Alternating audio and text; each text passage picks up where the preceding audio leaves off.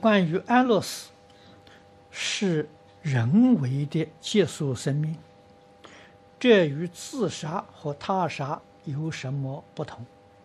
引申到因果关系与如何理解？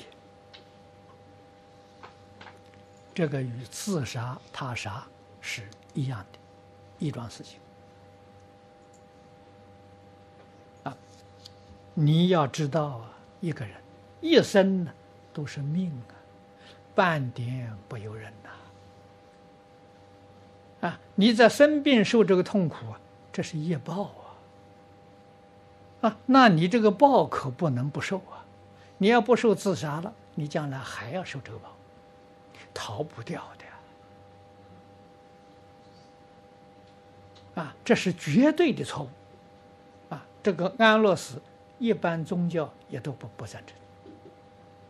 啊不可以这样的，你自己这样做是自杀，啊，自杀，你看在中国道教里头讲，要找替身呐，他没有替身，他投胎都投不了啊，啊，上吊的一定要找到一个人，第二个人上吊，他才能离开，啊，车祸在那里死的，他他的鬼魂就在那个地方守住，等下一次车祸有人死的时候，他才能脱身，很麻烦。啊，这个都是不了解道理，不了解事实真相，啊，做做错了这个过失，啊，决定不可以，啊，所以是病痛的时候，如果你是遇到这个这个佛法，念佛，念菩萨名号，能减少痛苦，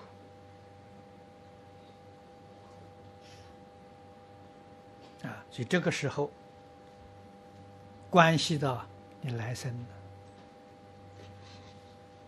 的啊，这一生已经过去了，希望来生能够过得更幸福，过得更美满啊！所以人常讲啊，好死就有好生啊，这个是一定道理啊，因好果就好。